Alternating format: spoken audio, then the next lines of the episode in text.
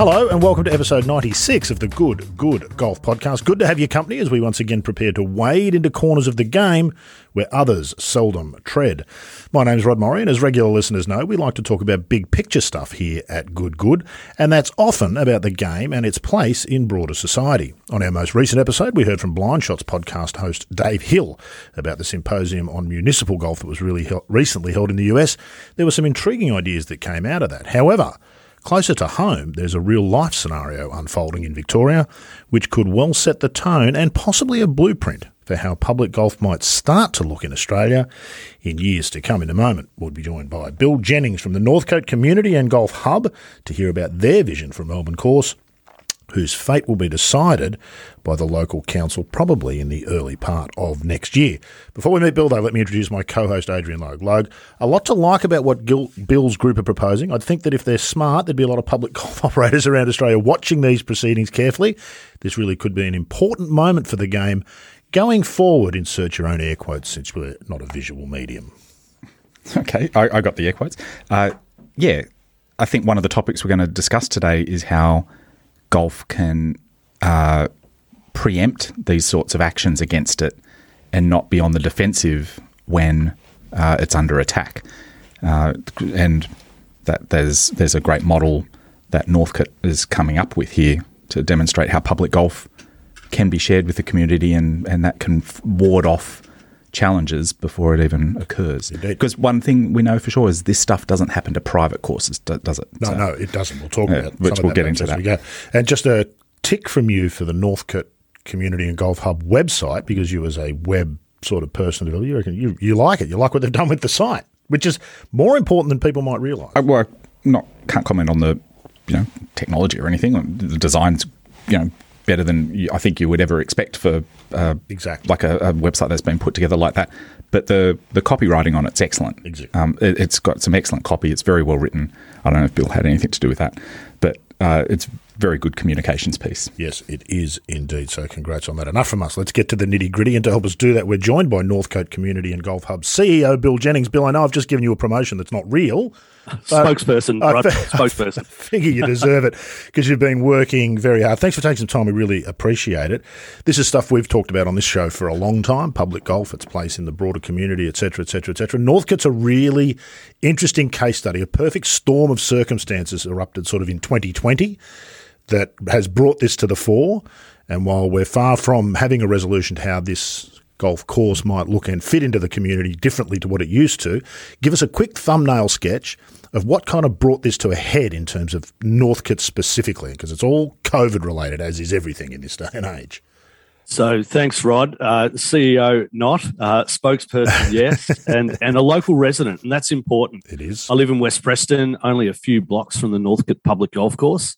And in late 2020, when the Darebin Council elections, so Darebin is the municipality in which the Northcote Public Golf Course has been for almost the last 60 years, um, it uh, was uh, suddenly in the in the centre of local council election issues, with one council councillor particularly uh, prosecuting a vision for um, how it might become, uh, in his terms, shared use but equally, uh, it it we we sense all the way along that um, there's been a strong discussion around wanting to basically turn Northcote Public Golf Course into parkland. Mm-hmm. Um, and so, how did that happen? Uh, you, you, do talk about the perfect storm. We, uh, we've had a pandemic the last uh, 20 months, if you hadn't noticed, Rod. Oh, we haven't had it up here in Sydney. You've been very unlucky down there, actually. Yes, of course. Yeah, yeah. Well, we've had two long lockdowns in Melbourne. Yeah. And uh, the interesting thing was that at that time, and, and our group have been very clear about the fact that we hold no ill will towards the folk who went there and, and exercised or had a picnic or recreated uh, there at the Northcote Public Golf Course when golf couldn't be played. Uh, and, and we were very grateful to the people who didn't disturb the greens and the bunkers and those sorts of things. And in fact, this year, there was a, a great a greater awareness when the lockdown happened for those who did recreate when we couldn't play golf there. Uh, and so, what evolved out of that was some people saying, uh, oh, pretty much, we'd like to have this as a park.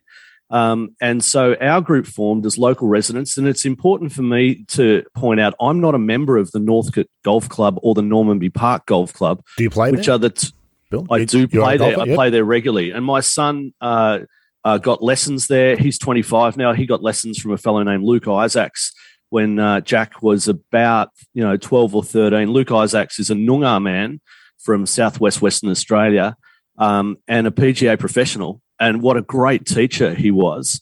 Um, down there at Northcote, and and so I was just down there last Saturday, and there are heaps of young families with their kids getting uh, lessons from the uh, community, Golf Australia community instructor Claire Trail. Um, and so what's happened? We've we've now got we've now got two years of a really long lockdown where people use Northcote as overspill space because parklands were the only place we could go to. We could only go outside.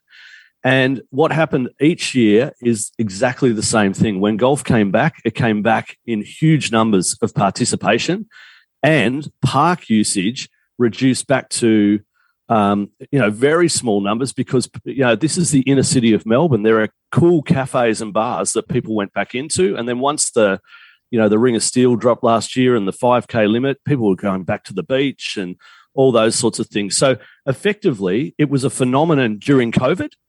Um, but that then became the catalyst for people saying, "Oh, we don't have enough park space." When the very strategy, open space, breathing space that Darebin have put out as one of the arguments for this um, consultation, uh, identifies that area of Darebin as the most park-rich part of the municipality. So another 24 hectares would be um, would be overkill. And the big question we're also asking is, how would you pay for that? Yeah, well, there's a there's a bunch of interesting stuff to unpack, unpack about all of that. So, stepping back from the specifics of the case, so, so essentially, what happened for people who might have missed it, you couldn't play golf.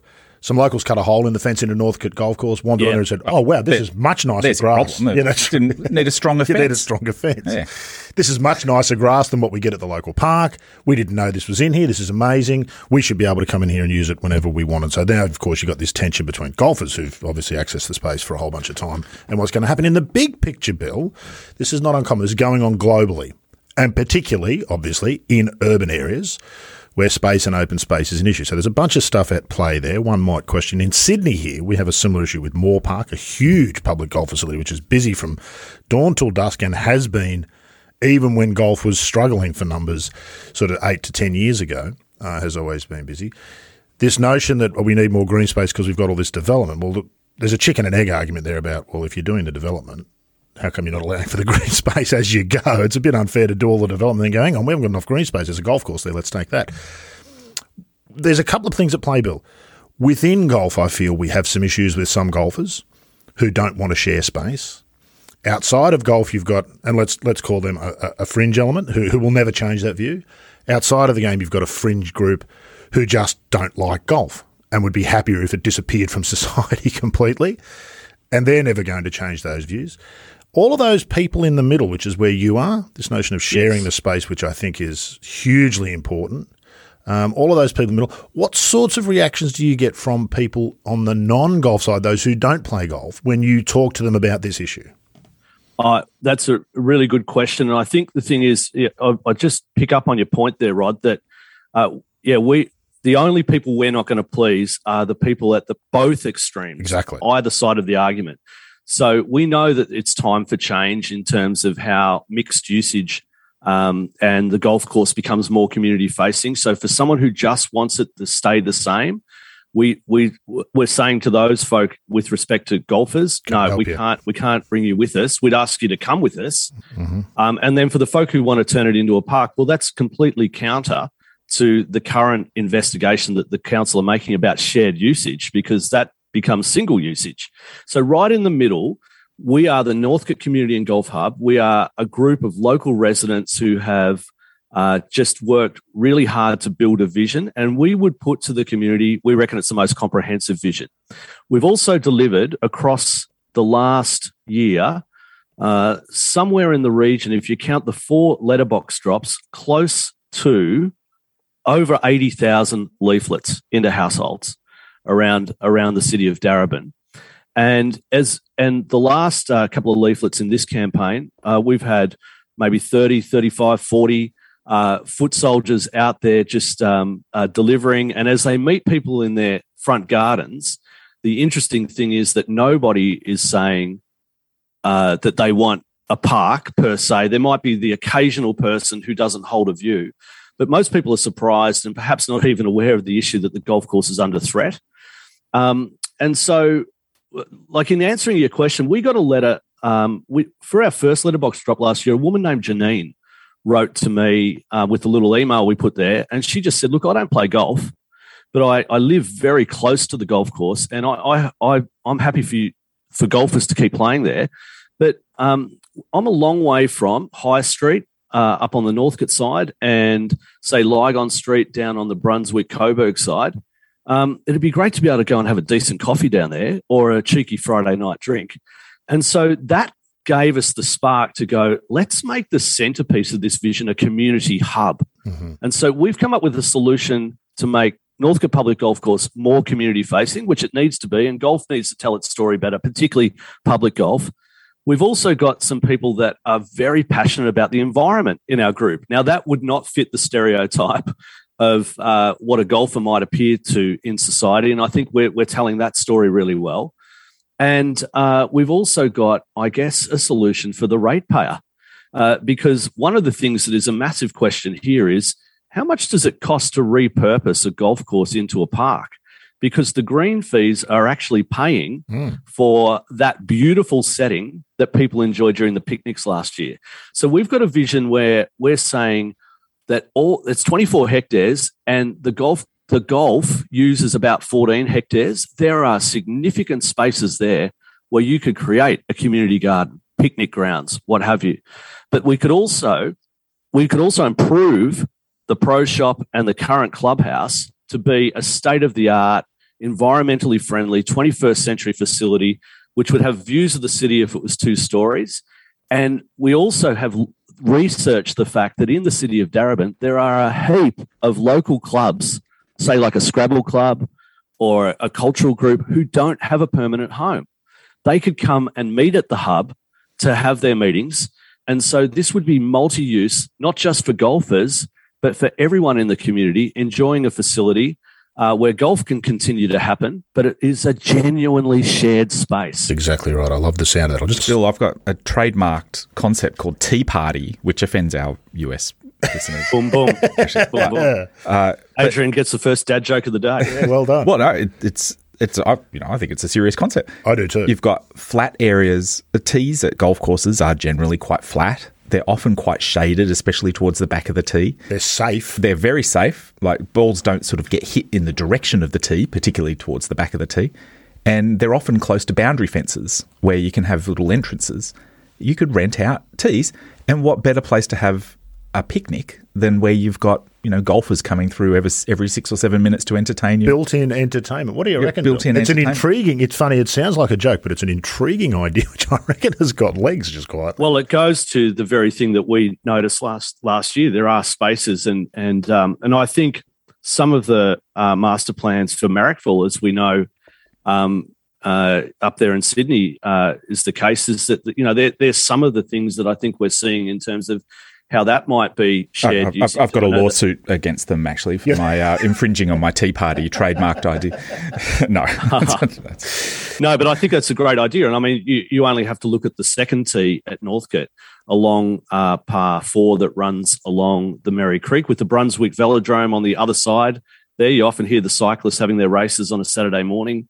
Um, it's a long tee where you are spot on, Adrian. You could definitely have um, a space set up there where people could use that. And and and this is the lovely thing about the dialogue that we've had with the community is um, if people went with the concept of the hub where it's not shared time but it's it's the space the significant space going around the golf uh, then we could be incredibly creative uh, with a way that the community could actually just be enjoying this and it, it's kind of like the bowls club feel you know there's a lot of people who go to bowls clubs now who enjoy watching the drama of a game outside might never roll. You know, I mean, a lot of them might come and try too with barefoot balls and those sorts of things.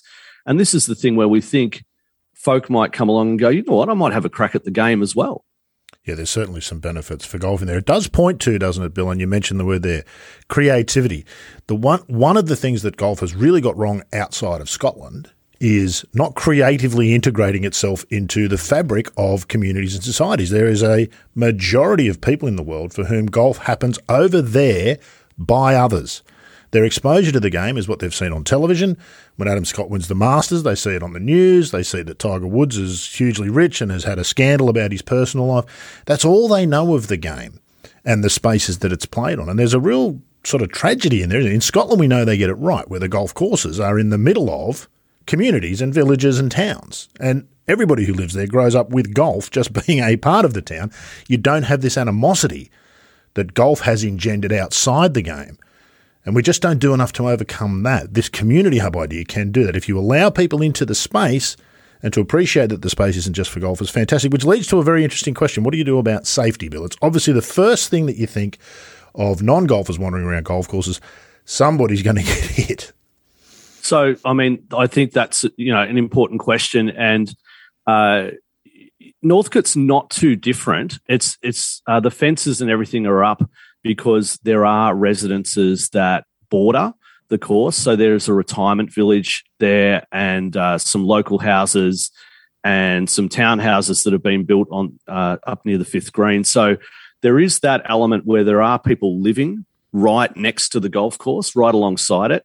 Um, and we have built you know a couple well one map particularly of a pathway that could go through from um, so so Northcote Public Golf Course is situated on the Merri Creek, uh, and uh, a new bridge was built uh, in recent years that go that goes across to the uh, Brunswick side of uh, the Merri Creek, and over there is a, a place called Ceres Environment Park, and you could if we had the hub built you could build a pathway that goes around the back of the golf and takes you to the community hub. It would be brilliant. Now, in in terms of safety, uh, there's a there's a course called Royal Park, which is surrounded by parkland. Um, uh, Yarra Bend Park is surrounded by parkland, and, and, so for golf courses that are surrounded by parkland um, in Melbourne, golfers are used to the fact that there will be pedestrians going through there. So our sense is, yep, uh, OC health and safety has to be looked at by council, but really it would logically come down to things like signage. And it's a bit like when you change a stop sign in a street, you know, to go run the other way or something like that. Ultimately, you put lots and lots of signage up in the early days so people can develop the muscle memory to go, oh, I'm a pedestrian. I need to watch out for golfers. There's a sign for the golfers going, watch out for walkers and cyclists. And and and these are things that um, over time could simply be worked out. And it goes again to Adrian's idea where are all the spaces behind and around the golf right. Hmm. and quite significant spaces that people could use, and how do we get them safely there? And and we, you know, I'm not a landscape architect or anything, but we've drawn a pathway that we reckon would be safe. Hmm. Yeah. yeah. it's interesting. The we had a game, or actually, you you came but didn't play at, at Massey Park last week, and the best the the most interesting part of Massey Park from a walker's point of view is along the waterfront there, and there's a great path that goes along there. And actually, it's not really. Uh, there, there's some fences that that give it a little bit of extra safety, but it's not a very dangerous place to walk at all.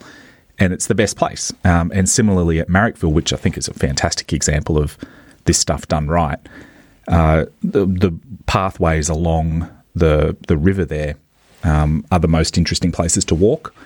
There, can be really no complaints about that. That the, that's the golf isn't there. It's not next to the next to the water. It's it's just away from it a little bit, and uh, you can you know you get the best of both with the, the shared space there. It, yeah. it happens at one of our one of Australia's greatest courses. New South Wales Golf Club has a public right, path that goes through the most famous holes on that very famous golf course. Um, so you know it can be it can be done. We can go to the moon. We can share space in uh, on a golf course, can't we? Without necessarily people uh, people getting hurt. Uh, apart from the sharing of the space, and obviously there's a there's there's just such a raft of issues that golf needs to overcome outside of golf for these things to have the impact. What are some of the ideas? I've had a look at the Northcote Hub. Have you got the website up at the moment? There's, there's a bunch be in the of show notes. I think. Yeah, we'll be in the show notes. People no can read along. As well, I might even link to it myself and have yeah. a look, have another look Talk us through some of the ideas outside of just this sort of shared space idea of what some of the positive impacts of uh, your plan might be. There are some environmental benefits, aren't there? Yes, so there's a, an environment plan, and I do want to acknowledge uh, Tim Holdsworth, who's a, a local from uh, Northcote, who has been a, a really significant contributor. Um, uh, reads council documents for fun, um, and he has just uh, been amazing in terms of his passion for an environmental plan. So one of the things, one of the things that um, I might supply to you guys is our. Uh, we can give you a PDF of our eight-page flyer that we've delivered into homes. Just back a bit and, from that mic, Tom. Back. Sorry, and back there, yep. It, and there's stories. There's stories um, in there, and it includes a story of Tim. During the lockdown, uh, his he runs a, a business, and uh, it was a retail business, and so you know it's it's back and running now. But he used his exercise time to go into the Bracken Creek, which is the old um, Preston drain that runs through the golf course down to the Merri Creek, and the litter trap was busted. You know, it wasn't working, um, and so he he took it upon himself to go and collect literally hundreds of bags of these massive garbage bags of rubbish, um, and uh, just uh, started to lobby Melbourne Water, the Darebin City Council, um, and and and just uh, effectively got change where the litter trap was fixed because after his efforts to go and clean up the creek, uh, one big sort of uh, rainstorm came and and all the rubbish came back in because the litter trap wasn't working effectively. There's, now, there's some great what, names for built, waterways, by the way, Bill. The Preston Preston, Preston Drain, Drain, yeah, fantastic. And, uh, Bracken Creek. We could adopt the the holes could adopt these names on the golf course. Before. Oh yeah, well actually we've we've um, we've done some consultations with the first people, the Wurundjeri people, and Auntie Julianne Axford came out just before. We were, we were really fortunate to meet with her where we just wanted to say, are we asking the right questions here? And and one of the ideas we have, and the appropriate thing is ultimately to ask the Wurundjeri, could you give us some ideas for some names? But Auntie Julianne said, oh, you, you're going about this the right way. And it's just that idea with Augusta that has names. What if there was some local Woiwurrung language words for the names of flora and fauna and, and different things, a name for each a hole, a name for the hub, but you know, so so they're things that have been part of the vision that mightn't even be on the website as such. But um, in our vision for the environment, and we met with the Friends of Merri Creek. Uh, uh, Professor uh, Nick Williams is is the president and a really respected uh, uh, academic on the biodiversity, the higher biodiversity values of golf courses. And so we're walking with Tim in that meeting, and Tim says, This is where we would put the wetland to filter out the pollutants before they go into the Merri Creek. And and and Nick sort of sat there and said, Gee, I didn't think about that that particular design. So it's not a it's a it's it sort of goes against the stereotype that golfers are passionate about the environment. And um, and so there's this huge potential. It's already uh, golf is a great bedfellow to the environment because there's a um, there's a there's a stand of there's a, a little mob of swamp wallabies that uh, go through that corridor along the creek. Um, but the Friends of Merri Creek have got a 30 year or so history of helping to revegetate local waterways and particularly the Merri Creek um, with original indigenous grasses and those sorts of things. So the community projects to improve the environment even more mm-hmm. and and actually have those projects subsidized by a management contract that embraces the vision of the hub. So the thing is, if you know, if we got a proper 20 year lease, we could achieve all of these things where community are coming in, members of the club come to planting days, this sort of thing. So it's already very richly biodiverse, but we think we could make it even better, which would be great for the planet, but it also improve the golf experience. And importantly, it's um, it's it's not what you get if you turn the place into a park. We'll come to Elsternwick in a moment. You can give us some oh, details oh, yeah. about Elsternwick about what, what, what what what's happened there. There's a generational shift within golf, don't you think, Logue? I have played golf with a lot of blokes a bit older than me. There are people older than me in the world, not many of them, but there are a few and the environment is of no concern to them. They grew up in an era where you know you dig coal out of the ground and you burn it. It's fine. Climate change is a hoax. There's a lot of that sort of stuff. Generationally, I think most people who play golf these days do actually have an interest in the environment, don't they? And this is going to be important for these issues moving forward, isn't it? That's that's certainly my sense. That younger golfers aren't. You're not just a golfer and that's it. Yeah. It's an interesting thing. I, I think golfers are initially golfers are definitely attracted to lush, juicy, green-looking fairways. Too attracted in many cases. Yeah, and and there's a uh, tension there. I think in every golfer's soul that they, you know, you can't. This can't be right. It's you can't argue. There's a, I've got a great lie. This is beautiful. This is a great place to be. Uh, you know, look at those stripes on the fairway. I know you find that offensive, um, but at the same time, I think the, the generational change is when you make those golfers aware that you know that's not very sustainable. And and you can actually get bit better golf if you use a little less water, keep the plant healthy, but uh, use a little less water, particularly off away from the playing surfaces in the rough. Uh, I was listening to the Golfing Greenkeepers podcast the other day. It's funny. The best golf courses always do this the best. They do indeed. And the Golfing Greenkeeper had um, that Steve Smith, uh, which I recommend giving a listen to. Should put a link to that in, In the show notes. notes, yeah. Um, uh, he had the uh, superintendent from Royal Adelaide on. Royal Adelaide hasn't watered its rough in over 10 years. Wow. Hasn't cut the rough in over 10 years because it just it dries out and gets wispy and then it gets it thickens up a little bit when it starts growing and then it gets wispy again when it stops growing. And it's a great it's actually pretty good hazard. Uh, and all of their sprinklers are you know pointed in towards the playing surfaces and they don't they, I was interested to find out and you you were I remember you speaking to me from the Women's Australian Open down there how impressed you were uh, at the quality of the fairways the grasses there are just a, a mishmash of various cooches. That Native sort of. it's just whatever was there. The fairway grass, Yeah. and it's some of the best presented fairways in Australia in the world.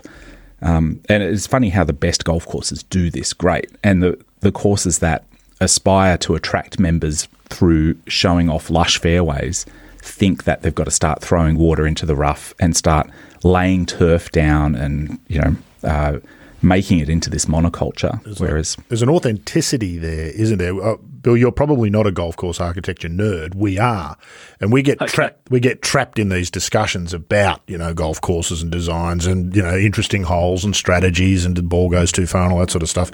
And I think Logue makes an important point there, and this seems to have happened with golf a lot. Are you what we might call a casual golfer, a regular but casual? Yeah, I play probably more than average. Yeah. uh, my my son would play, you know, four or five times a week at Northcote. Wow. Uh, but but yeah, I'll I'll play probably uh, once a week. Yep. Yep. So all of these issues that we're talking about here, uh, a lot of these, like as what Logue says, you know, the, the mistakes that golf make is to try to replicate what's happening naturally at Royal Adelaide. Royal Melbourne's another fabulous example. Metropolitan, you often talk about, Logue, is just the, the beautiful way the fairways just merge off into just break up into Into whatever- sandy waste. Yeah. belongs hmm. there. We get those sorts of things wrong. So it, it it's funny how from within golf we make these mistakes as well, which then creates these image problems outside of golf too. Mm-hmm. Have we yet had the nirvana bill of a group of golfers and a group of non-golfers sitting down and brainstorming a bunch of stuff and ideas and coming up with solutions together that work for both? There's a, there's always a feeling these things are, are tense and combative. Does it need to be that way? And what's been the experience of, of what you the discussions you've had with those from the, let's call them non golfers, even though that sounds like a pejorative term. I don't mean it that way.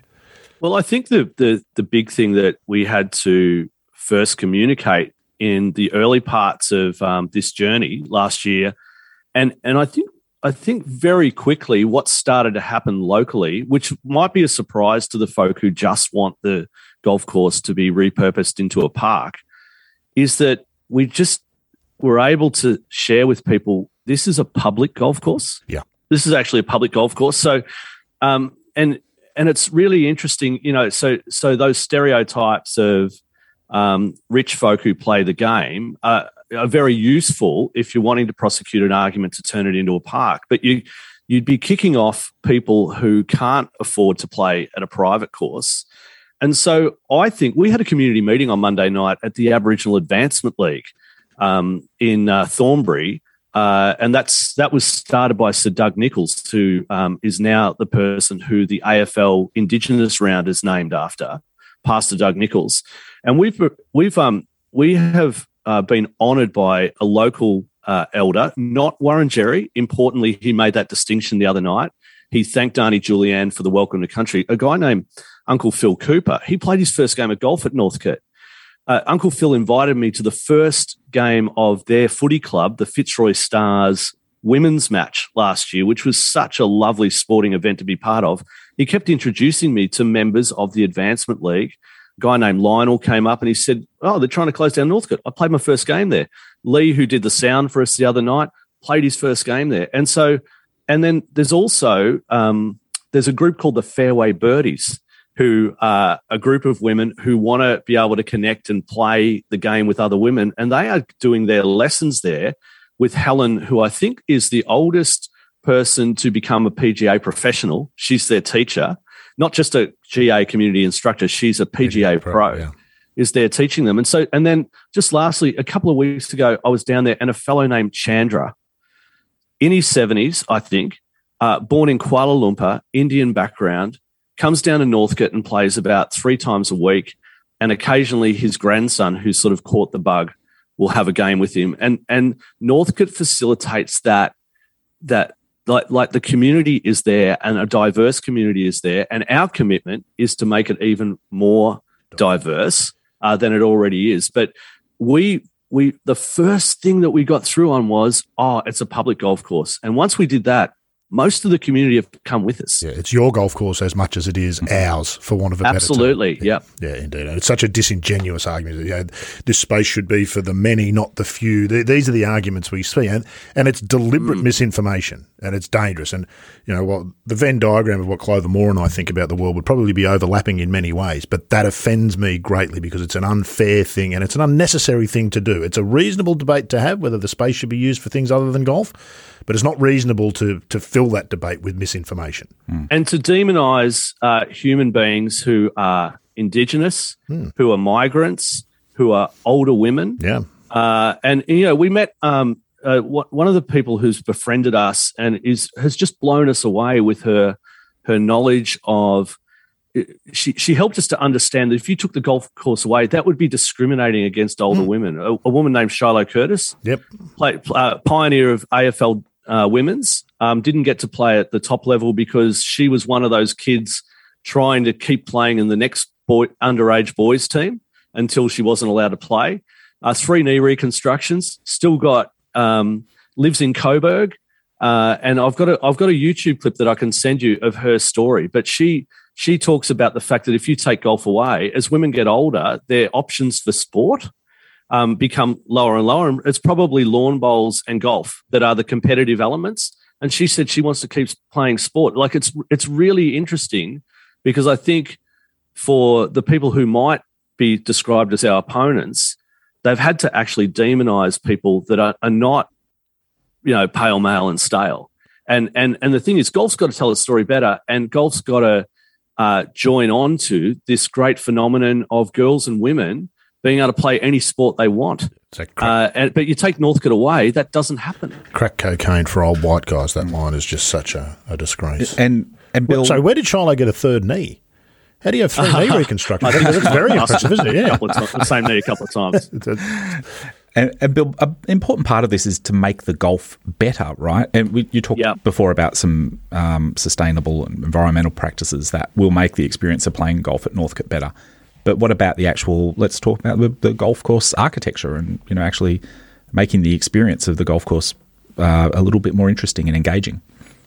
Well, I think that um, you know pretty much the footprint that is there is fine. Uh, and that's you know I'm not as you uh, have clearly identified I'm not a golf course architect but uh, but the the experiences of the golf would be such that uh, with with a little bit of love given so the go- the golf course has probably almost been set up to fail. Like the contract has been one that I would say you know needs to be revised and have some vision put into it. Doesn't and, encourage and, investment. Doesn't encourage a whole mm. bunch of other stuff that a business yeah, should normally have as but, as drivers. But as much as um, COVID created a, a huge spike in picnickers, COVID also created a very interesting phenomenon. So let me just give you some numbers. Last year, um, it was something in the region of 131 days of lockdown in Melbourne. Uh, and and and the the people who are arguing the golf course needs to be shut are talking about some numbers that happened about 2013 to 19. Last year, for the record of the last eight years, even with a third of the year no golf, 21 and a half thousand games. Um, in December, 20, but by December this year, 22,500 games played, 4,000 games played in October.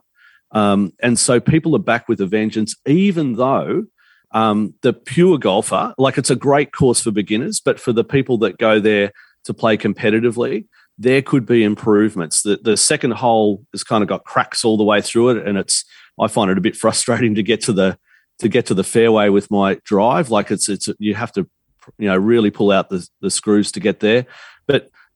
If you improve the environment and what you were saying, Adrian, there before about the way you don't water the rough and all that kind of thing, there's an argument from the group that want to turn it into a park about rewilding it that that would be hugely expensive. And I think you mentioned Elsternwick before. Yes, that's right. I was going to come to that. Um, what happens yeah, when you uh, close a public golf course is the question, and we know the answer because Elsternwick was a public golf course also in Melbourne, which was closed, I think, about two or three years ago. What does it look like now, Bill? Well, it's barren and uh, and and really brown and a, a bit of a wasteland. And it's interesting because people have fallen in love with the green space at Northcote. It def the, the best solution economically to rewild it is that golf continues and good quality golf continues there, which naturally will happen if the golf course becomes more attractive, more environmentally friendly than it than it already is, but it could be better. Um, Elsternwick's extraordinary because I went for a walk around there, um, oh, maybe late last year, early this year. Uh, there are signs up there from Bayside Council. The first thing is it's a 10 year project. Our best understanding for a space that is about half the size of Northcote to get it to be an environment park, it's going to be at least $10 million. And then the annual maintenance fee is probably going to be half a million dollars at least.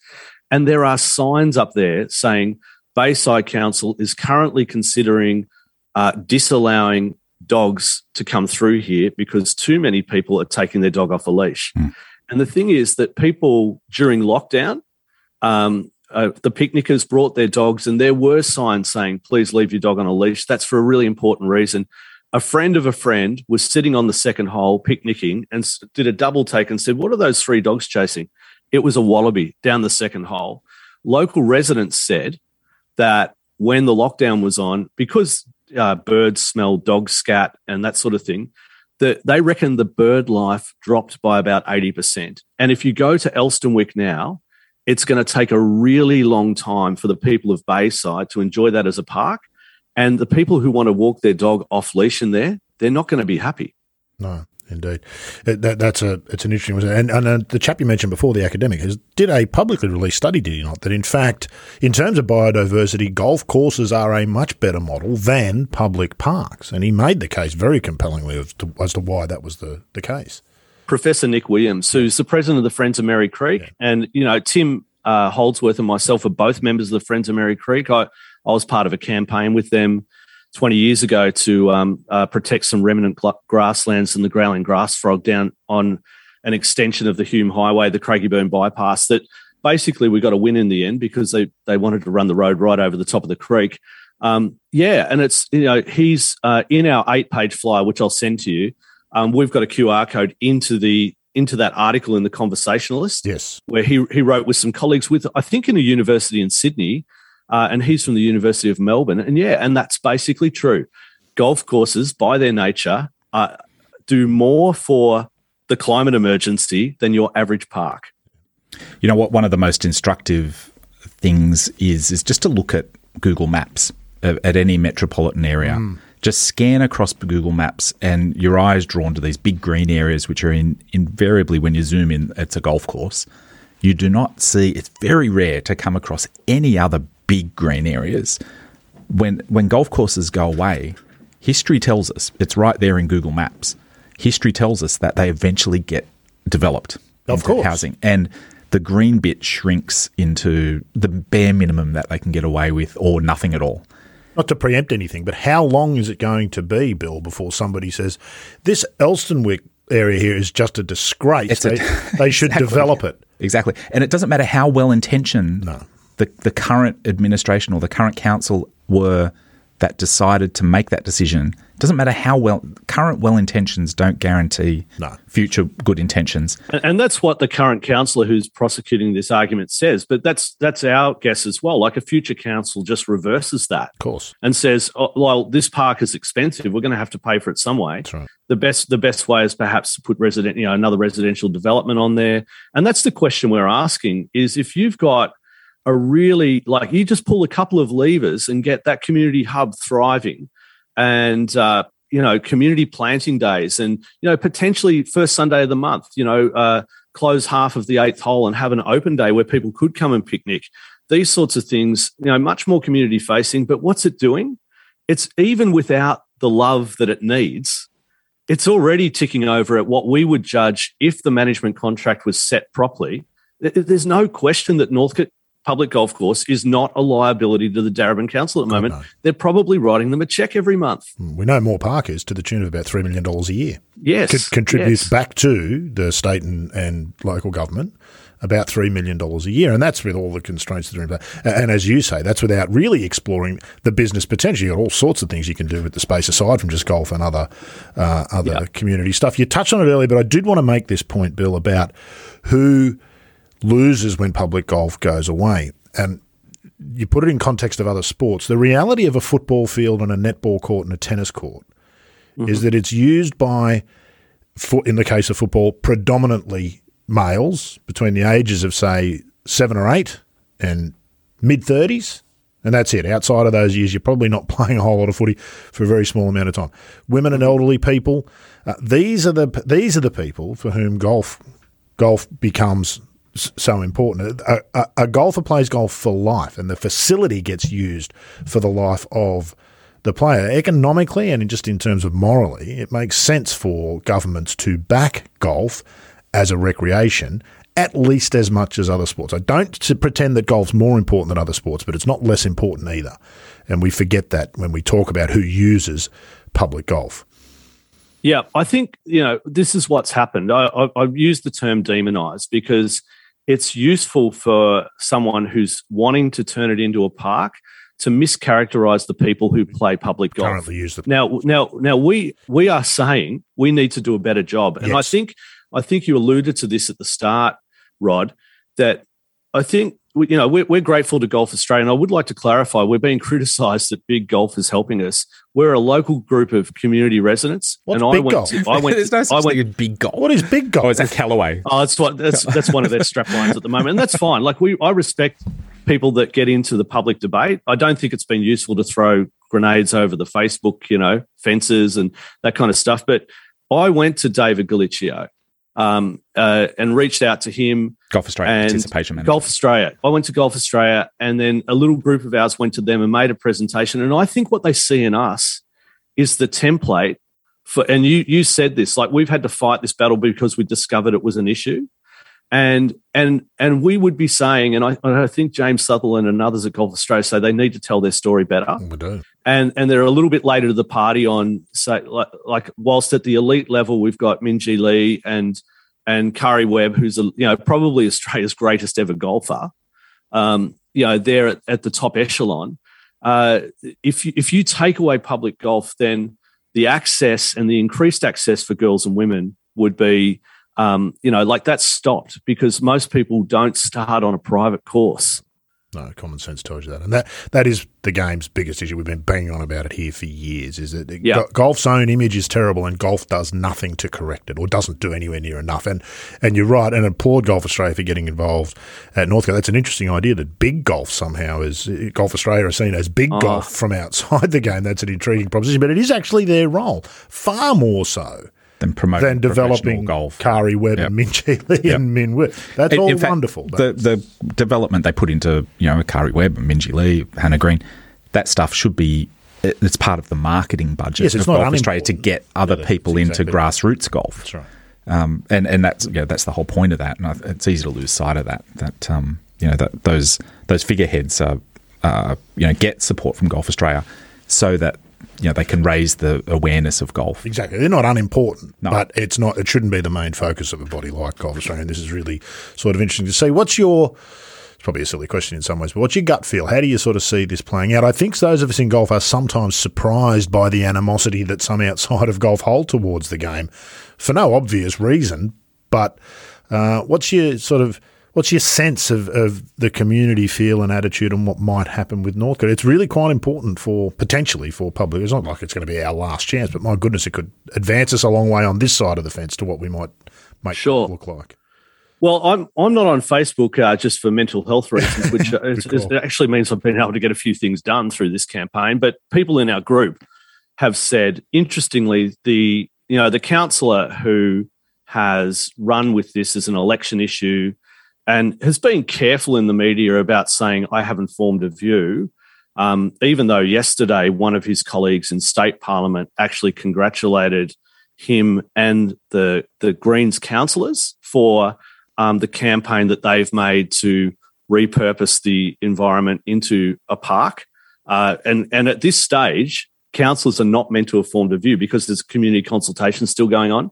But interestingly, he announced that the consultation was commencing and did a picture of, um, I think might have had you know pictures of picnickers or or what have you there um, on on his Facebook page, and it ran really interestingly because on on the person who perhaps has been the one who raised this as a possibility, uh, about maybe ten people wrote supportive comments, and then uh, perhaps forty just said, "Oh, please leave it alone," or something to that effect. And then when you look at the socials in say the Darebin Residents Users Group or um, those sorts of um, fairly popular Facebook pages locally, um, if you look at the socials, you can see that the, the big battle that we won last year was to just simply say, do you get the difference between a private and a public Yeah. course? And then locally, people have sort of said, hang on, you're kicking the golfers off who enjoy this space. They're putting up a vision that looks interesting. I'd love to be able to go down and have a drink there with City Views. They're thinking about how they can include the community more. Whereas the other groups are really um, they're using an argument to sort of say, "Oh, get golfers off," and there is a hatred for golf. Yes, there is. There is a hatred for golf out there. And last year, uh, this did annoy me a little bit because I've got a couple of Malcolm Gladwell books on my shelf, and I've discovered that he hates golf. Hates it with a passion. Yeah, Hates it with a passion. He's done this LA podcast, specific thing about you know. golf. Yeah. And so it was interesting with the journalists who were sort of like there was a classic day in the in the age one day where the journalist actually wrote the news story and then the opinion piece Right. and said he played golf until he was 30, but then he saw the light, you know. So I, I don't know how you can have your cake and eat it too. But, you know, quoted Malcolm Gladwell. And the interesting thing is, one of the people who appears in our eight page pamphlet is a woman named Faye. Um, she's from a Maori background. She used to live on the golf course as a caretaker. And it's always amused me that we're not sure whether she's played 3,000 games or 5,000 games. But if it is at the higher end, 5,000 games times two hours is 10,000 hours, which is attributed to Malcolm Gladwell as the way you would develop expertise. Lovely. And, and but these journalists just kept quoting Malcolm Gladwell, who's a New York best-selling writer who hates golf courses. I don't see how that's a reason. Oh, Malcolm Gladwell, he wouldn't even know about Northcote. You know, maybe they- they'll they'll go and get him now to make a statement. But it's like, hey, this is our local community, Well, look, and look- the locals are saying. Let the golfers Yeah. stay there. They've come up with a vision to be more community facing. They're going to improve the environment. And the other people who are prosecuting a park are not telling us how Darebin Council are going to pay for that park. We reckon it'll be at least 30 million bucks of ratepayers' money. I don't think ratepayers who maybe don't care about the issue might actually care about their hip pocket. What do, what do councils do anyway? Just pick pick up my garbage. Leaving it, leaving aside all Don't, don't get on the garbage. That's, on that's a big issue locally as well. we just voted on local council The bin elections here, and. I'm now in Clover Moore's electorate uh, or council area, and uh, so I managed to vote against Clover Moore, who's anti-golf. Otherwise, I probably would agree with some of. As I said, the Venn diagram's got a huge overlap. It does. There's this one But she's glaring. anti-golf. She is anti-golf. lost my vote. Exactly right. She's not looking at it as a, as a legitimate issue. And I did write this myself, Bill, a couple of times. Spare a thought if you're campaigning against the golf course. Spare a thought for those who are employed to look after it, the greenkeepers, whose livelihood is at stake here. And just have a little bit of respect that what you're really asking for, in part, is to put a bunch of people out of work. Uh, and that's kind of a bunch of people who've done who have no part in the debate. It's just their job. And for those who'll say, well, then they can look after the park, you've fundamentally misunderstood what a greenkeeper is, which is a highly professional industry of people who are very specialised, and to suggest to them that they should go and mow the park and that that's somehow equivalent to the skills they've developed in looking after a golf course is disgraceful. So spare a thought for those if you're on the side that says get rid of the golf course. Yep. You know, that's a there's a real lack of respect uh, about that. Well, Bill, we can only wish you the best of luck. We obviously we support. You know, we, I'm a journo. I'm not supposed to take sides, but I've already said a few times there's a couple of issues. I'll pin my colours up. This is one because I do think it's important. If you are a member of a private golf club, listen to this show, and you think this has no impact on you, consider what a funnel looks like. Public golf is the top. And this is a really interesting thing that Sandy Jamison, who's been on the show before, does. Go into any presentation at a private golf club on a Saturday afternoon and ask everybody who first who played their first game of golf at a public course to stand up. Yep. There're not going to be a lot of people left sitting down, and that tells you where golfers come from. Mm-hmm. And Hey, we did that exercise the other night at our community meeting, Yeah. and you know, very few people sat down.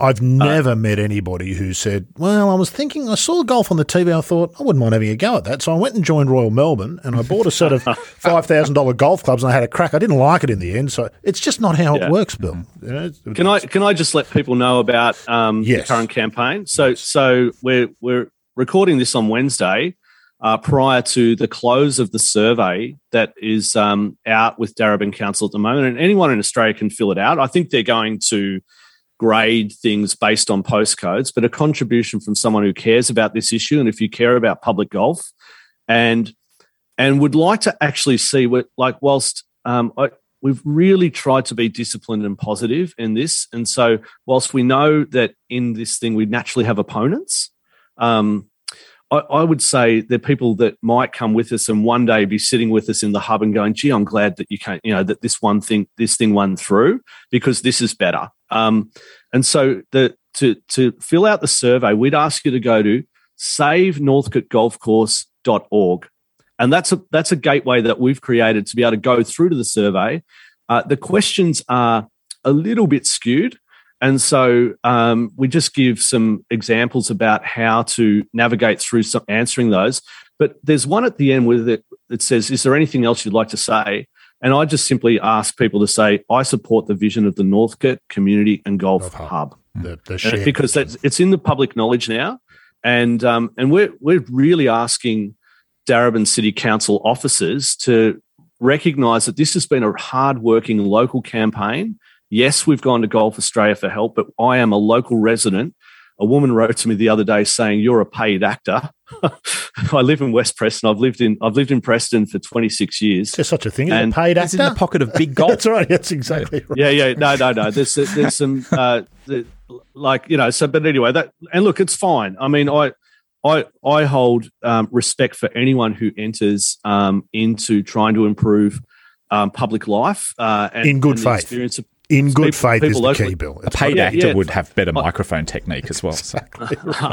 no, so you know, no worries. But I mean, save northcotegolfcourse.org and please just say that you support the vision of the hub. We, we're saying to folk who want to turn it into a park, show us your vision Yeah, and right. tell us how you're going to pay for it. That's it. exactly right. Tell us how you're going to get there. If it's anything like the survey that uh, the Sydney City Council ran up here over the heavily Park- skewed. Oh, it was Leading it was questions. disgraceful, just awful. Yeah. you know, you know things like, um, you know, do do you want to have more park space? Well, yes. Who's going to say no to that?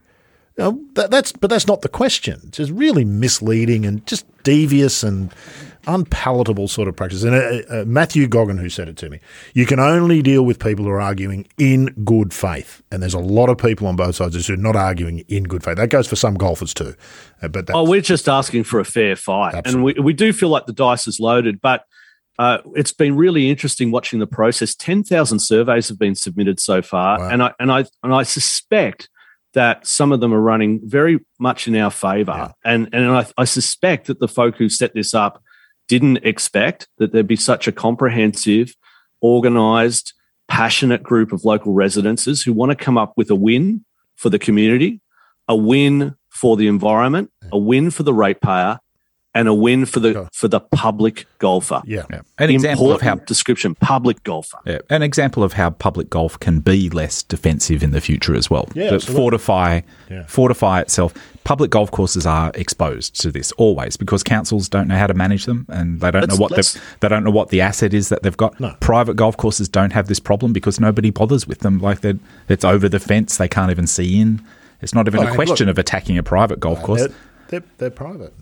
Bill, uh, look, best luck with it. Send me that link. I will put that in the show notes. I do urge people to go and uh, and and have their say. If if you have any interest in golf at all, doesn't matter that you might live on the other side of the country. This is important to all of us who have an interest in the game and having the game be a part of the future. It's really, really, really important stuff. And no pressure, Bill. But if you get this right, it'll be fantastic. And if you don't, well, my friend, we'll have to pillory you here on the podcast. I jest. Well, I, I can promise you that uh, every waking hour, I, uh, my wife keeps saying to me, "Is this your first job or your second job?"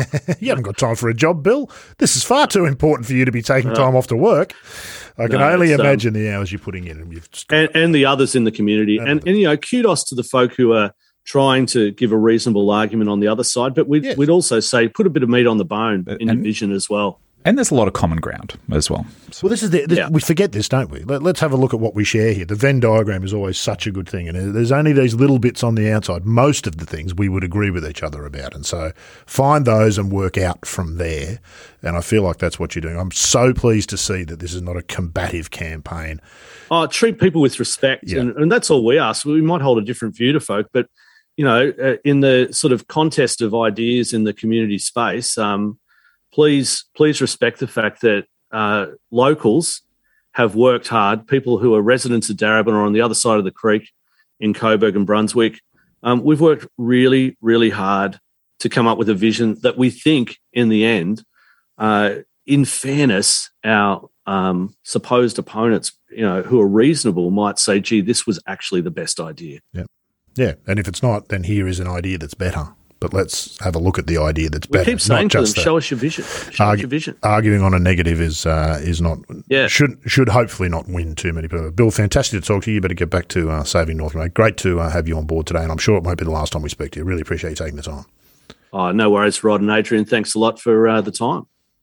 It's literally the least we could do, I think. Yep. And I'm always up for And the least I can do. And now we've done it, Logue. Good to have you aboard as well today. Thanks, Rod. Episode 96. We're creeping towards 100 slowly. We've been a bit sporadic with the episodes lately. Apologies for that. I've just been flat out with all sorts of stuff. So I, I take most of the responsibility for that. uh, episode 96 in the books. We'll be back with episode 97 at some point before Christmas, I suspect, here on the Good Good Golf Podcast.